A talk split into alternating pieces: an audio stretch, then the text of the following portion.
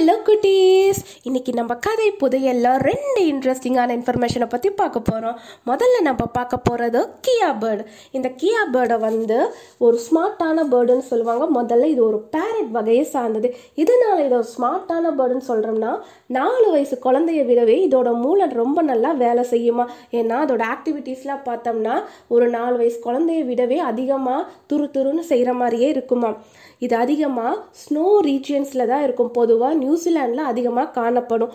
கொஞ்சம் வெயில் பட்டால் கூட இதோட உடம்பு தாங்காதான் உடனே எவ்வளோ பீக் எவ்வளோ ஹைட்டுக்கு உயர்ந்து மவுண்டெயின்ஸ்க்கு போக முடியுமோ? அவ்வளோ பீக்குக்கு போயிருமா? பொதுவாக அந்த பேர்ட்ஸ்னு பார்த்தா எதை உணவாக சாப்பிடுவாங்க.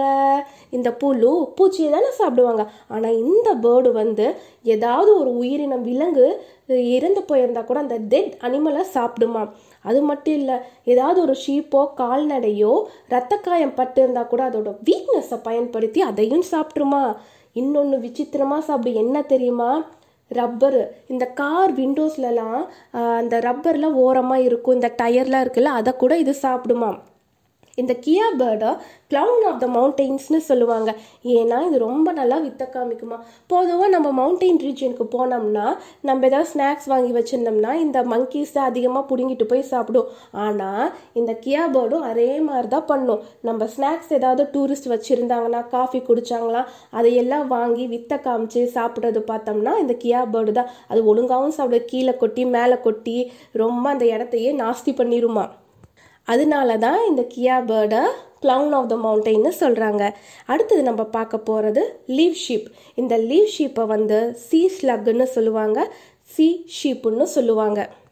இதோட ஸ்பெஷாலிட்டி என்னென்னா இது ஒரு ஃபோட்டோ சிந்தட்டிக் அனிமல் பொதுவாக நம்ம பிளான்ஸ் தான் ஃபோட்டோ சிந்தசிஸ் பண்ணுறதை பற்றி நம்ம கேள்விப்பட்டிருப்போம். ஆனால் இந்த அனிமல் பார்த்தோம்னா ஃபோட்டோ சிந்தசிஸ் பண்ணும். இதோட உடம்புல க்ரீன் கலர் பிக்மெண்ட் குளோரோஃபில் இருக்கிறதுனால சன்லைட்டை அப்சர்வ் பண்ணி அதுக்கு வேணுங்கிற எனர்ஜியை வாங்கிக்கும். இந்த சன்லைட்டை வச்சியே ஒரு பத்து நாளுக்கு எந்த ஒரு உணவு இல்லாமையும் இது வாழும்.